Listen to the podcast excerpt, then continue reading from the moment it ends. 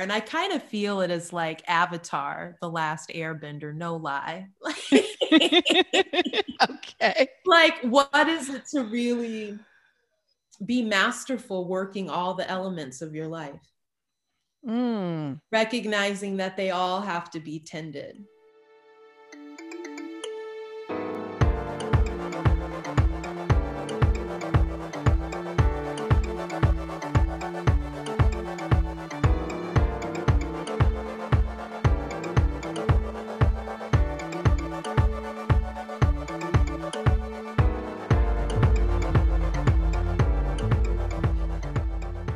Hello, and welcome to the Emergent Strategy Podcast, hosted by the Emergent Strategy Ideation Institute.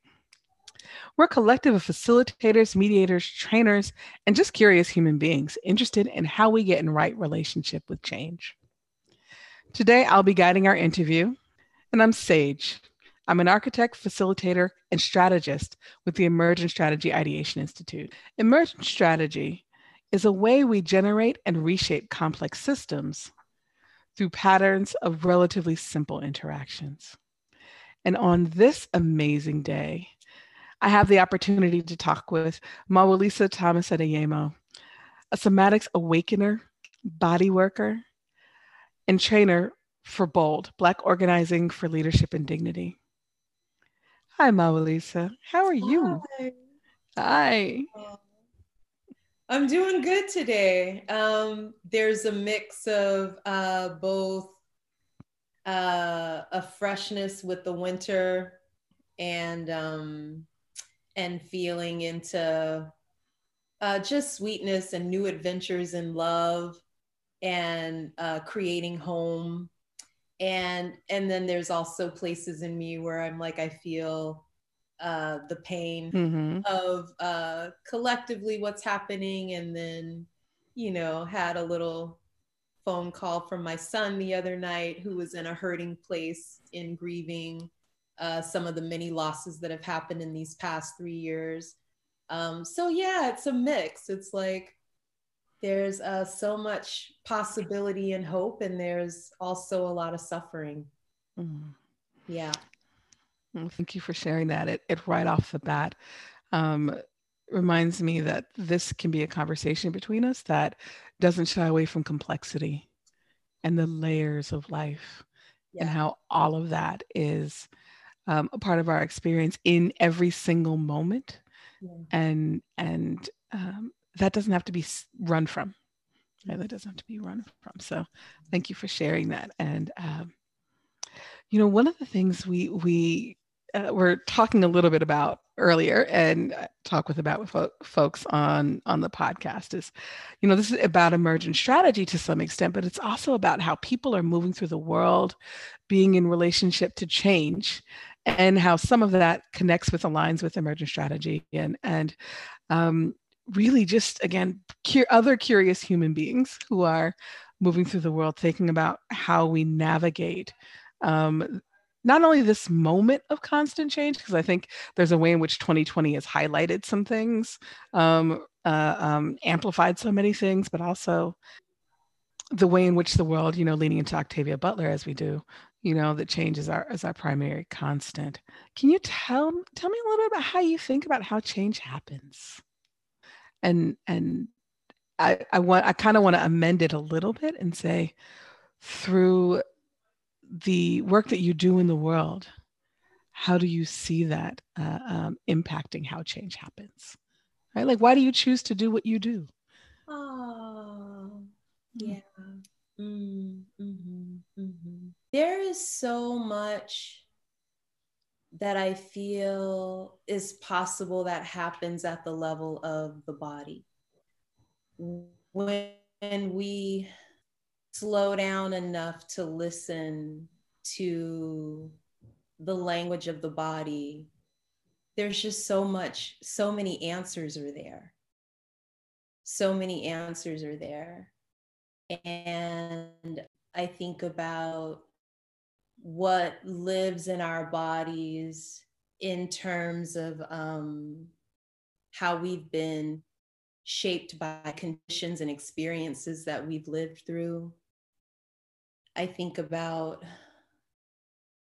what our muscles automatically move to do, even when we're having conversations in our mind about what how we might want to show up but we just can't because there are these these patterns that are entrained in us um, that often have us split so to speak in like what our values are and i'll give you case in point um,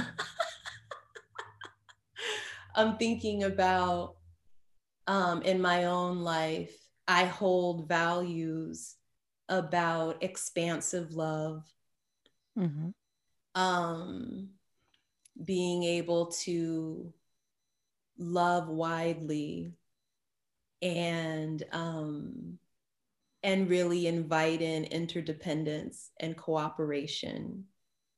And then I sit in what my body has learned um, in a capitalist culture in trying to survive in these conditions um, self-reliance i can feel where my body has learned self-reliance i can feel where my body has learned to close in and hoard and not reveal mm-hmm.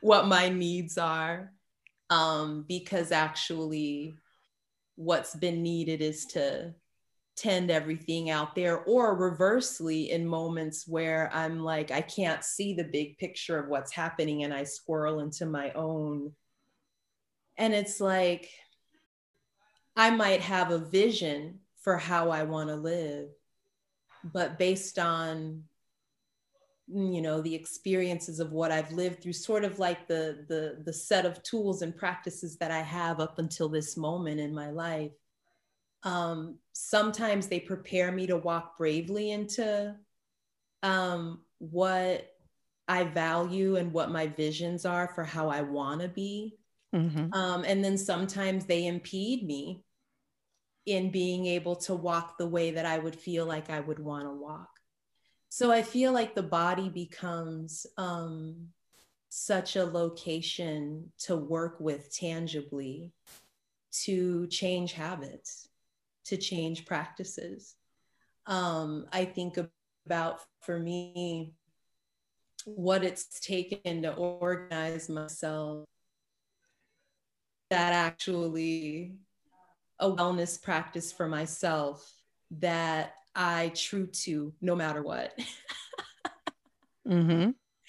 And, um, you know, from a body that has known parenting and, um, and so much, you know, just like an organization and orientation to take care of externally. It's been interesting to uh, really slow down and realize what are the conditions that are required for me to be in this mm. radical act of self-love over and over again?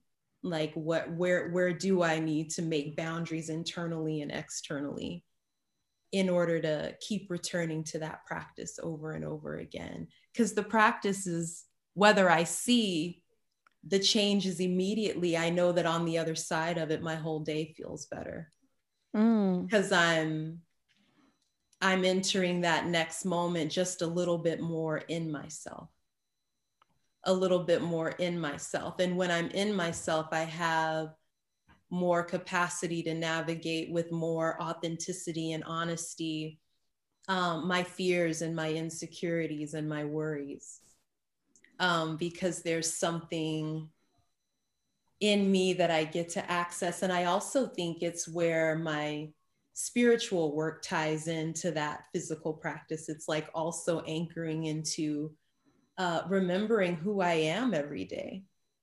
Hmm. Remembering who I am and remembering spiritually what I'm connected to, because the world would show me or have me believe that I actually don't have a lot of power or resource or money or whatever mm-hmm. is to shift the conditions towards more thriving for myself, for my people, for queer folks, for, you know, communities that I both belong to and have been in a commitment to do deep healing intervention work inside of.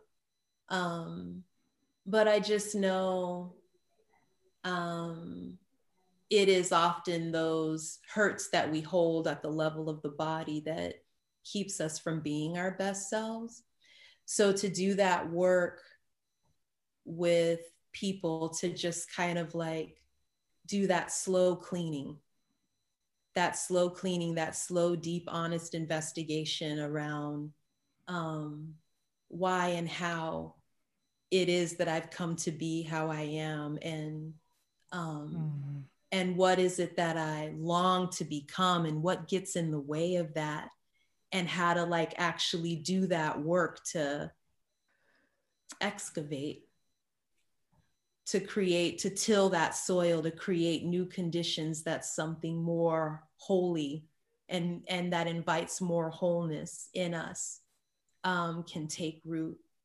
And that process just it's so magical. Like when you open yourself to that and really be present with when a person tunes into their body what really gets revealed there what really gets revealed about what you care about what you fear where what you long for um, i just have been able to witness people be able to take radically different steps in their lives on the other side of that work and i think um, it's why I keep coming back to it. I think there's something in me that has always felt spiritually wired to care about relieving suffering.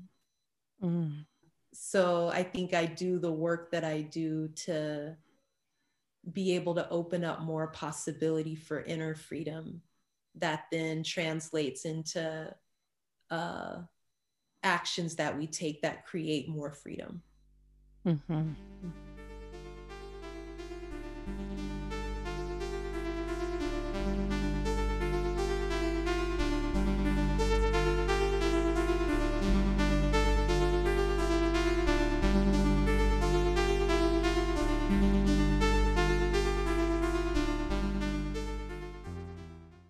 So that leads me to this question around Black somatics. Because um, I think, in particular, when you're talking about Black folks, this internal conditions and external conditions can get um, it can get sticky, it can get juicy, it can get you know complicated. It can it can be a lot of things. So can you tell us a little bit about um, what is Black somatics, or how do you think about Black somatics, and um, what does that mean about pra- practicing? I want to just name the purity of the word somatics. Um, that that is a term that got offered as a way in language to try to talk about the mind, the body, the spirit in its wholeness. And from my from some of my um, spiritual traditions, I really look at what is it to walk in balance, recognizing that in order to exist, there are physical needs that need to be addressed and balanced, there are emotional needs that need to be addressed and balanced, there's spiritual needs that need to be addressed and balanced, and there's mental needs that need to be um, addressed and balanced. And um, tending to, and that I think that that is true internally and externally. I think that that's mm. true. It's how we've, big picture, we people organize systems to take care of those things. Mm-hmm. People's physical realities, emotional realities, spiritual realities, and mental realities. Um, but that for me, somatics is looking at how do we really be in balance there? And I kind of feel it as like Avatar, the last airbender, no lie. okay. Like, what is it to really be masterful working all the elements of your life? Mm. Recognizing that they all have to be tended. Like, for the sake of health and wellness, we got a body Mm-hmm. You got to feed it well. In some ways, it's not that different than a car. You know, it is. It's this temple. Mm-hmm. yes. but what we put into it and what we digest determines the quality of life we have. Mm-hmm.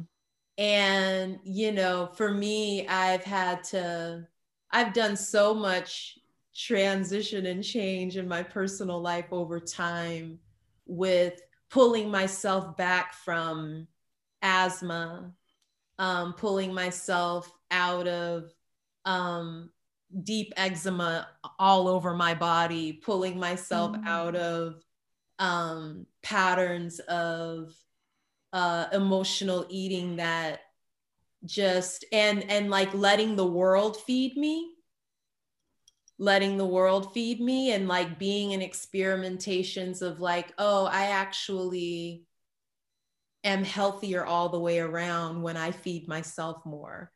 Like shifting my life from uh, the five two plan versus the two five plan. Like maybe five days a week i feed myself and two days a week the world feeds me instead of mm. five days a week the world feeds me and two days a week i feed myself okay and i just think about in my own life running a pace pace is important in here too running a pace um, that doesn't actually allow me to prepare food for myself and feed myself, I might want to question that pace. Okay. I might want to question that pace. I might want to question, um, you know, I come from land people. Yes. And the older I get, the more I find myself kind of returning to that. I'm like, really? Am I about to become my daddy out here with some goats? yes. as a retirement plan and but it's um it's a life that offers more longevity and i say it because i just watched um my partner of 10 years um my my my co-parent dropped dead at 44 mm. too young from yeah. um overwork a lot of alcohol other life choices that didn't support body overall health and wellness. So I'm really about starting with the body. Like what what what does this body need? That's the physical. And then emotionally.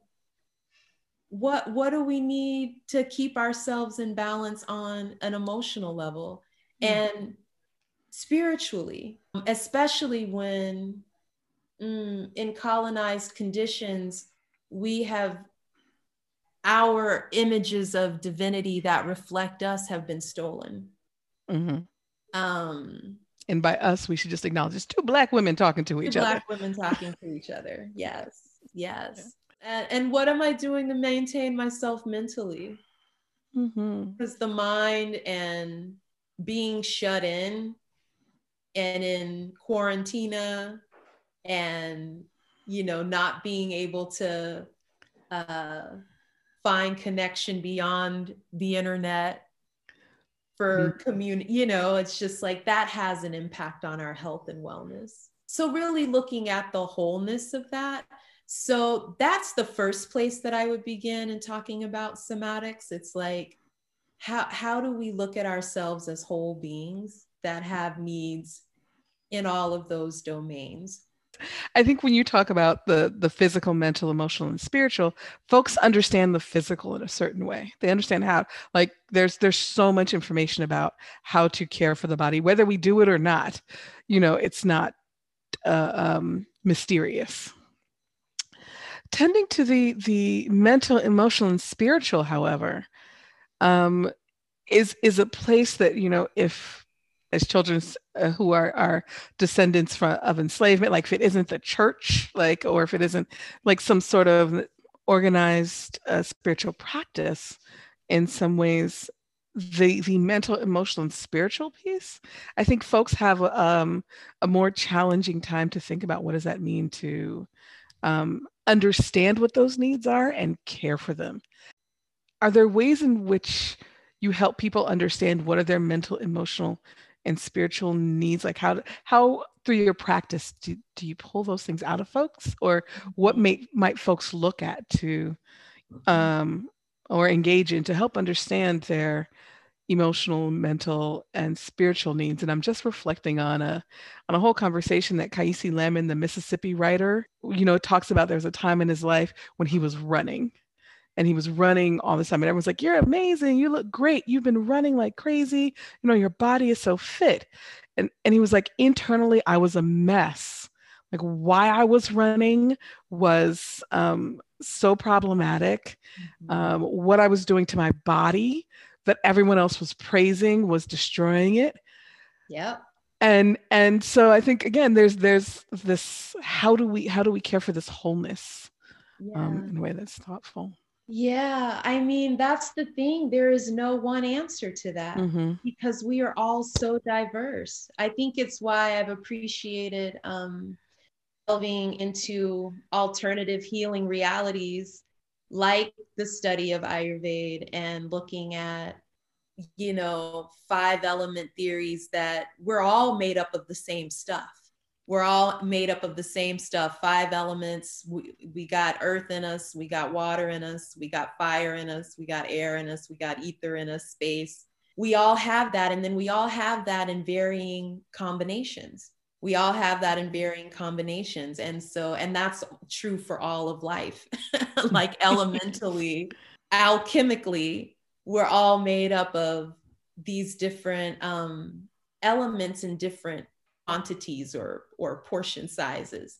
And so what health looks like for me is going to be different mm-hmm. for what health looks like from for someone else because you've got different conditions there. So I think in each moment it becomes a conversation of like, what's true for you? Mm.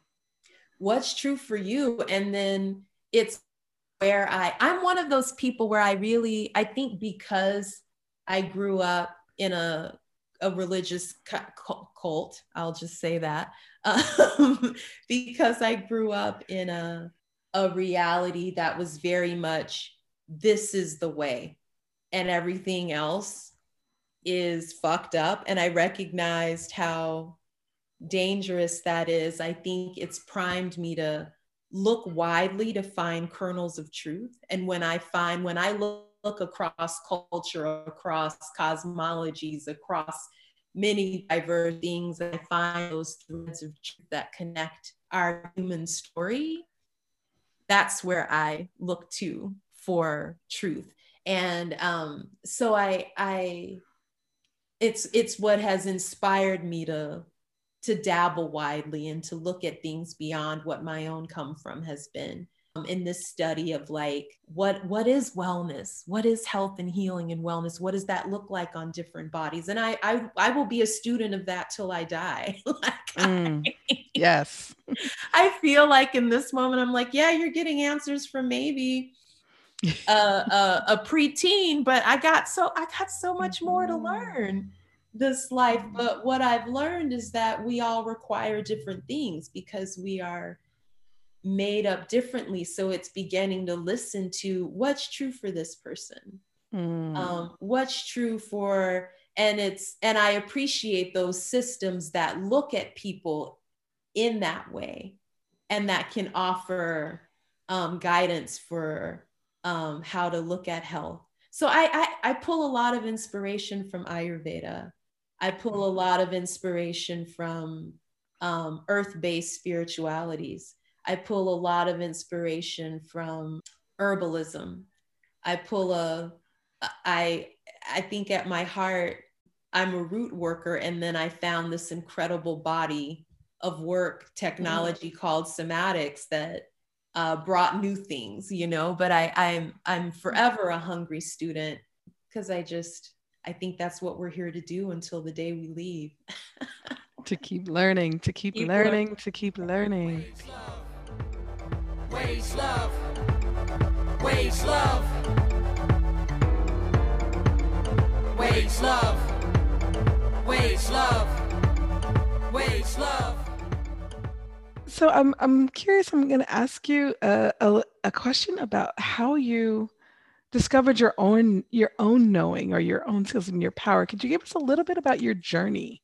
Mm-hmm. Um, not that it's I'm in no way implying that it's over because we just said it's lifelong study of of both yourself and um, systems. And but I'm also, you know, you're someone in the world that when your name comes up, folks clap and you know they're like, you know, MawuLisa. Like there's and so there's a journey there, uh, a connection there that that people feel with you when they meet you. And I wonder if you'd be willing to share a little bit about about your life's journey.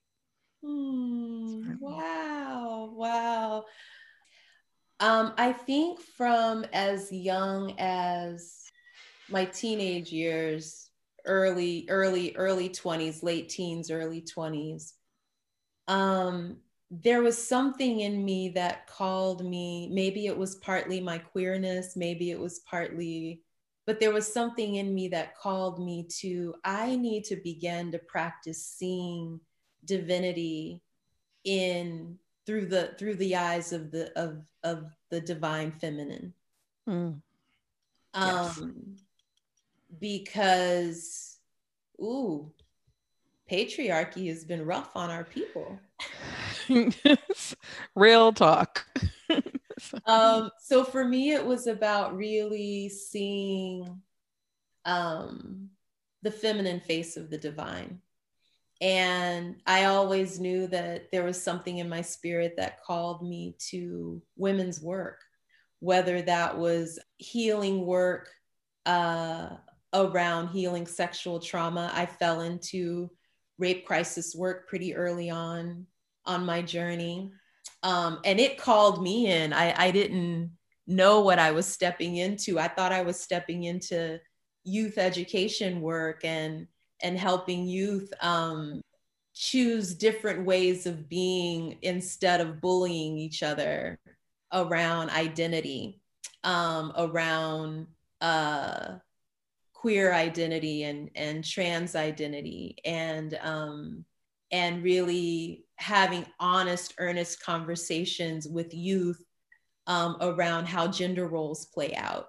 And like those were my early days. And that you know kind of led me into programs working with youth doing anti-oppression work with youth.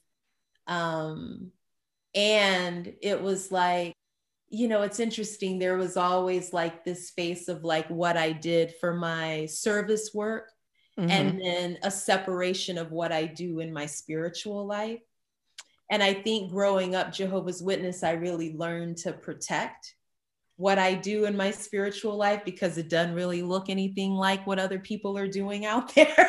Mm-hmm. so, also my listening to um, the goddess calling me that that's also something that i'm really practiced at keeping more quiet so mm-hmm. even as we're having this conversation now i'm like woo, wow, I'm really going to talk about that.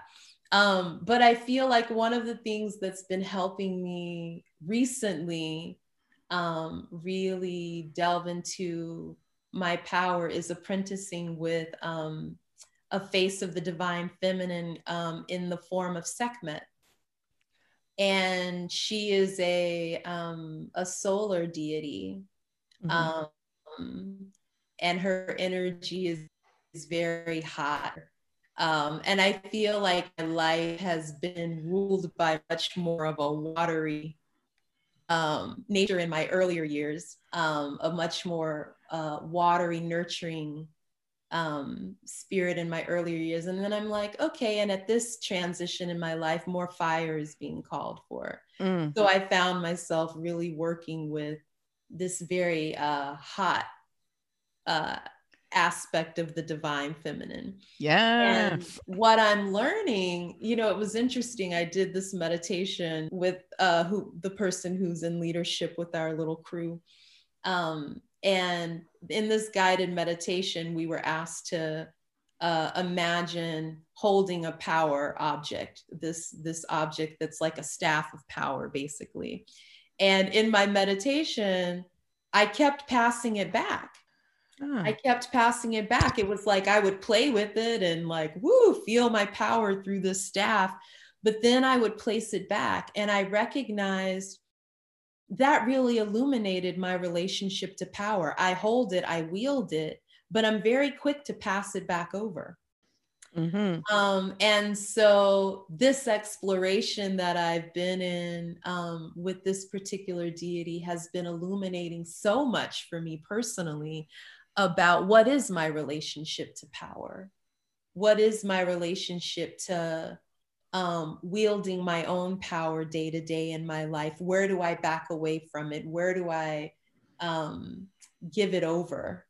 Um, and and and so I feel like that exploration has been teaching me so much about myself and my relationship to power and what's actually being called of me in this phase of life. You know, I'm 45. I'm in definitely the the this might be like the midlife crisis years. I'm gonna call it a midlife celebration.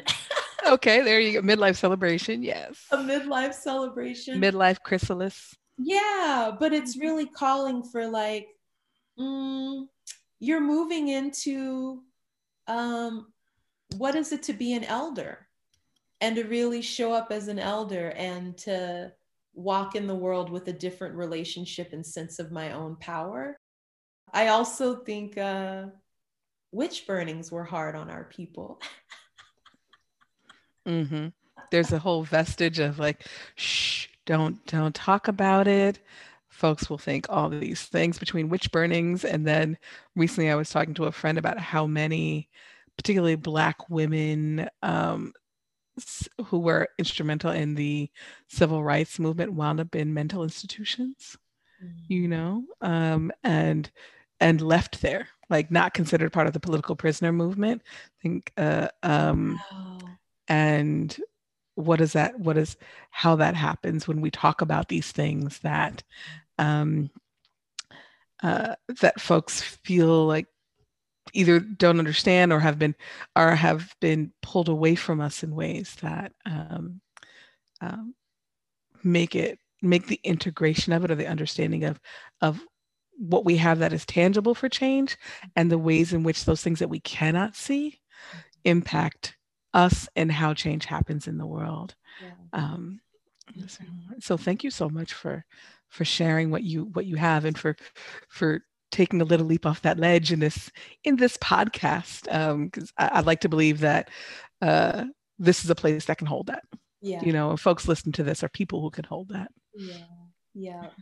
It's also been really beautiful to find um, all the ways that indigenous folks, African folk have through our cultures and our practices have taken care of our physical or excuse me our emotional mental spiritual health um, that doesn't look like what's practiced in mainstream i would say um, and just really looking at you know some of the deeper um, components in shamanic healing, mm-hmm.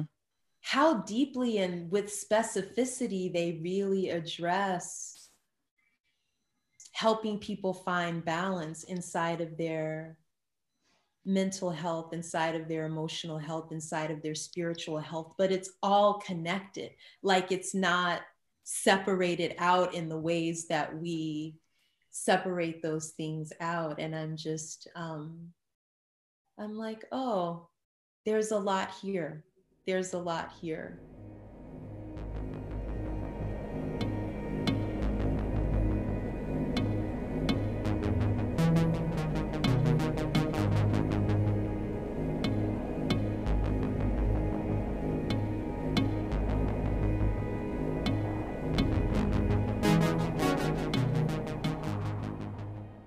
So I, I, want to to so we were getting into somatics and and the wholeness of the being.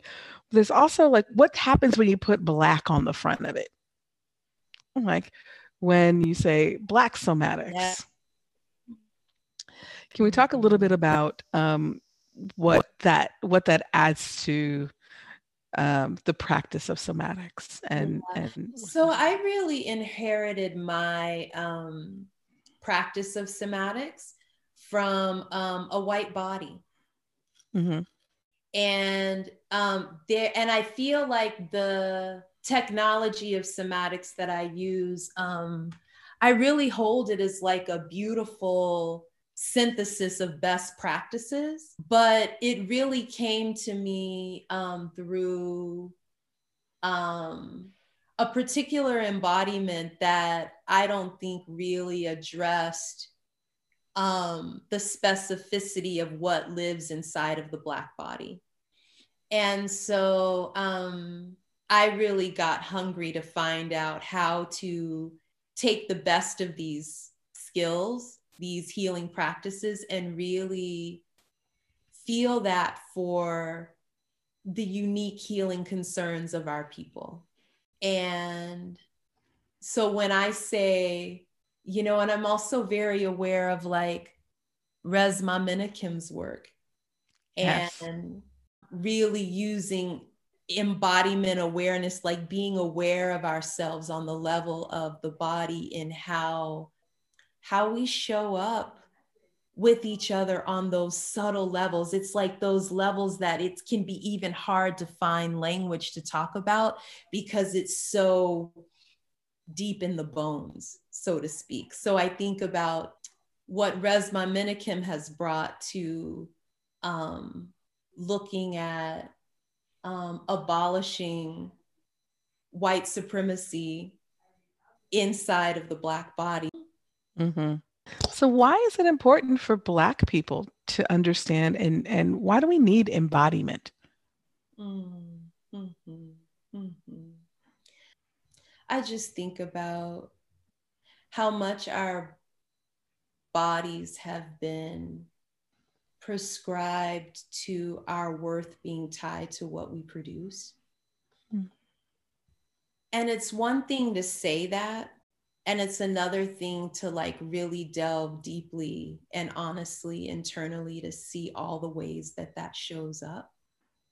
I think in some ways because of that particularly as black people we we stay disembodied right? Because that that could acknowledging that what you're saying can be such a site of of pain and and and erasure and all things. So we we don't not only treat but live into the wisdom of our bodies.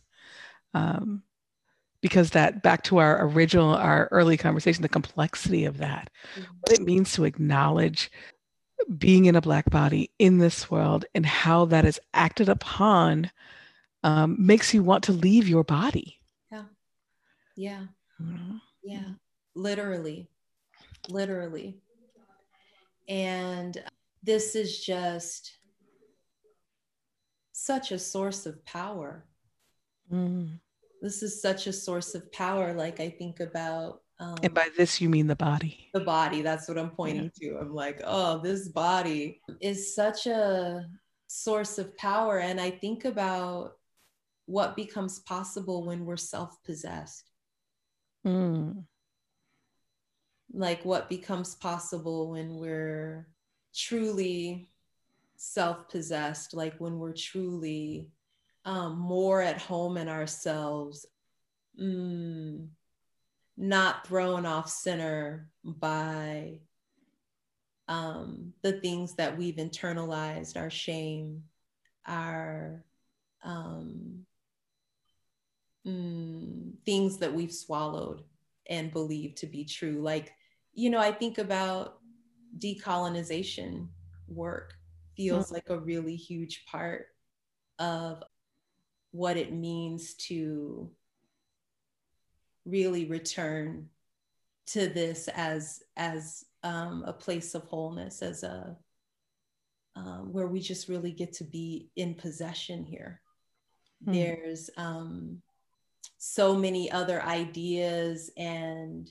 ways of being that um, we've inherited that actually don't don't serve us i don't think that that is leading us to our freest selves mm. and i just know that when i'm truly in myself i have access to taking risks making moves, saying the truth that I don't have access to when I'm not really, really here, when I'm not really, really present.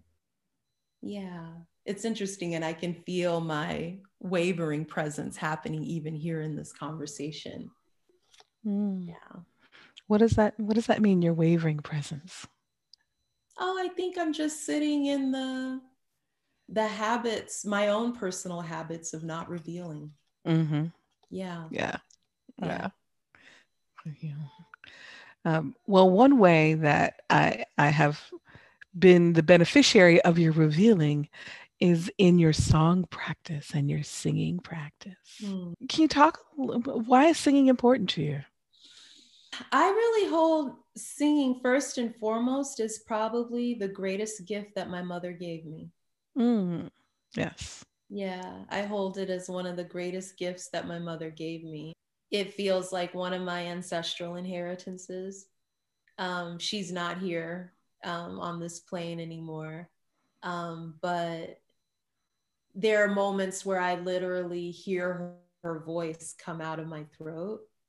And um, it just touches me so deeply.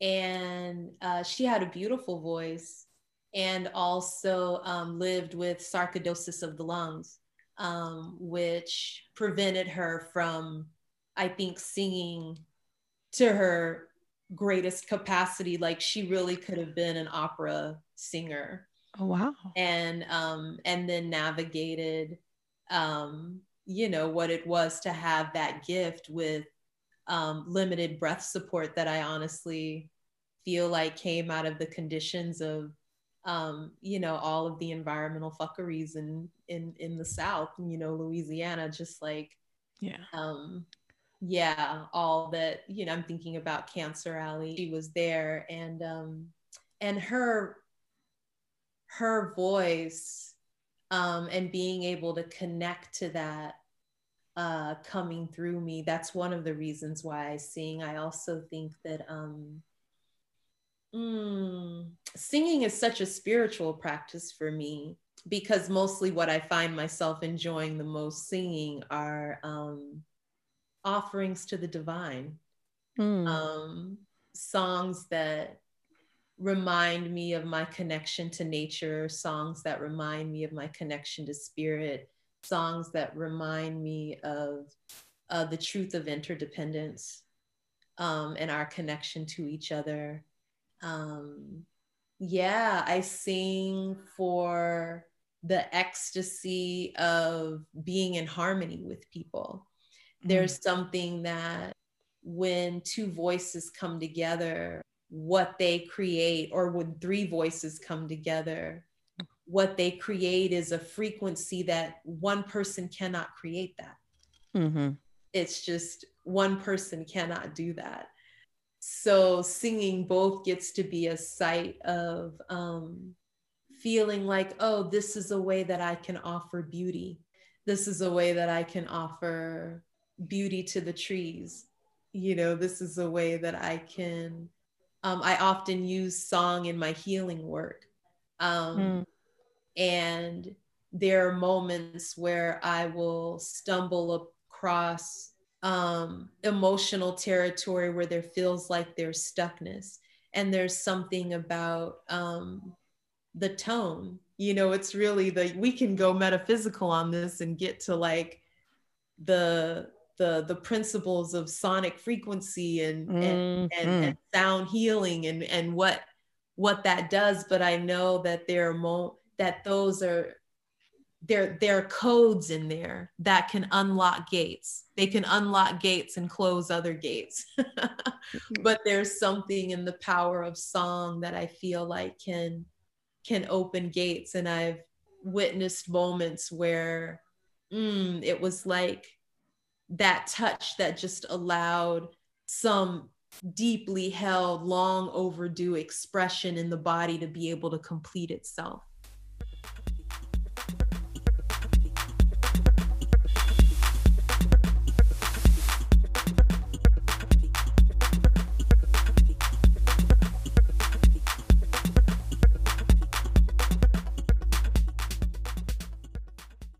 I know that a, a, a practice of singing also like kind of helps to kind of tune the body and tune the self. And I know you have some views on what a daily practice can do um, of of any kind. Like, uh, and I shouldn't say of any kind. I don't know if that's true. Let me not put words in, in your mouth. Maybe not all daily practices are created equal. I don't know. you know, I got yeah. I'm like, hmm. I would love to hear your thoughts about um, what it means for someone to engage in a daily practice and and what that trajectory has been like. What have you learned through having a daily practice, even of your own? Yeah. Oof.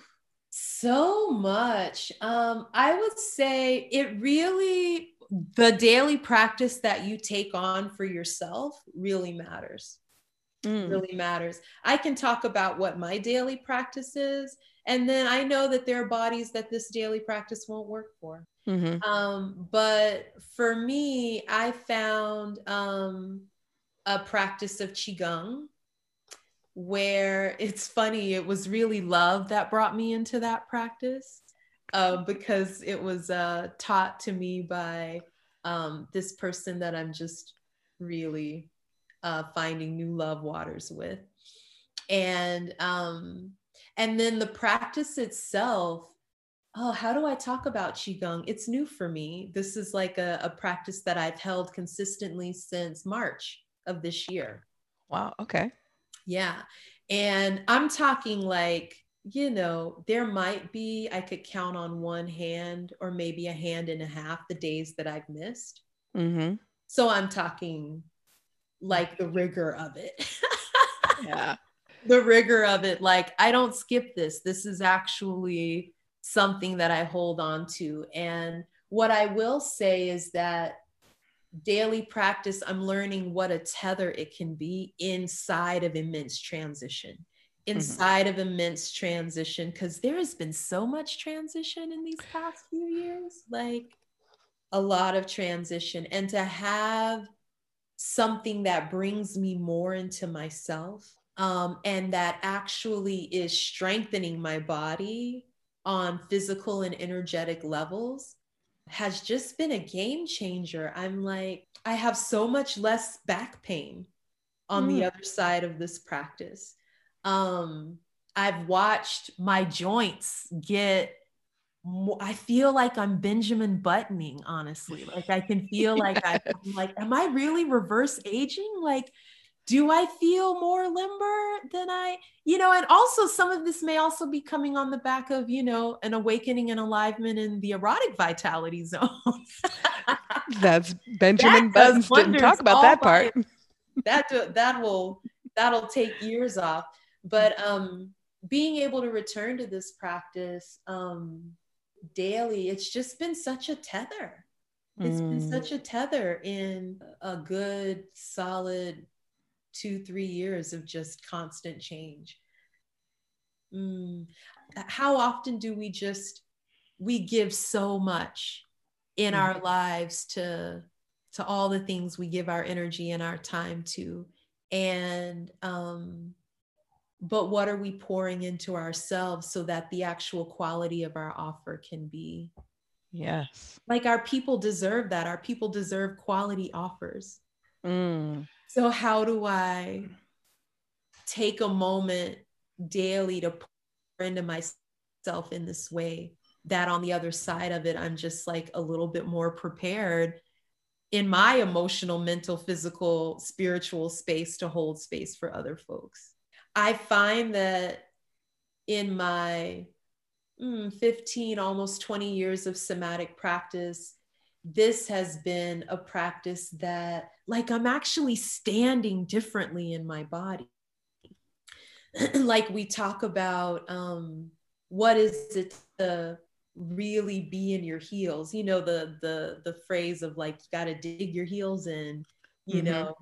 What is it to actually stand in your heels? Like have you have you slowed down enough to become a study of like how do i stand am i tilted forward? Do i stand in a in a place of um i'm i'm constantly pulling my heart back from the world?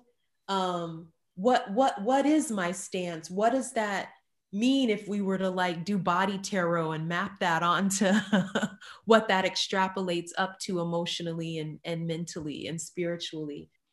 But to be able to be in a practice where habitually I get to come back to an even stance in my body. Just that has been, yeah, it, has been like slow water, like mm. slow water over stone, just like changing what feels more possible in my body. Mm-hmm. Well, you've offered us so much about a practice already. Like, what does it mean to with, between the tethering and like water over stone? How is the transformation happening inside a, a daily practice? So, whatever, like as you said earlier, whatever well, we actually backed out of whatever the daily practice might be, but a daily practice that that that uh, um, kind of gives us a direction towards a place of health and well-being for ourselves yeah. um, feels like it opens up so much, so much. I think about the practice of oiling and what you know what that has done. Ooh, I can tell you what that has done and what that does. Uh, what does that do? Oh, I mean, for the last, not since March, but I think July maybe. And I, I can count, I can count maybe on two hands since July that I've missed. But yeah, being in a in a daily practice of oiling uh, oneself and and feeling, literally feeling with my own fingertips, my own divinity, mm-hmm. um, my sacredness, yeah. and and pouring that back into myself is is just been transformative. So I'm so mm-hmm. grateful to have yeah. been offered that. Yeah. As a practice. Um, our mm-hmm. time is coming to a bit of a close, but we did have one um, a final question about what do you wish every community centered for for our health? Like if there was one if there was something that you're like for a community to be healthy then these are some of the things that um and by health i'm also thinking like health in relationship to healing you know on the road to health. What is the you mentioned earlier about a car like what vehicle might we hop into that could help us down the road towards our, our health? I could answer that a million ways a million ways and no way. Collectively, I think that um, in all the ways that we find it to do, I think we do need to remember to keep staying connected. Mm. I'm marveling at in this moment where there seems to be a resurgence of corona and asks for that asks us to be even more still and quarantined um, that we we we don't do well outside of connection hmm. and we don't do well outside of touch and contact and i've seen people get real strategic about how to make contact with each other in these moments um, from the side of fears that's like, I'm going to put a sheet over you and hug you. to, to, I'm just going to hug you because I feel like we can do that. To, I'm going to turn back to back and hug you with the back of my body with my mask on. To, mm-hmm.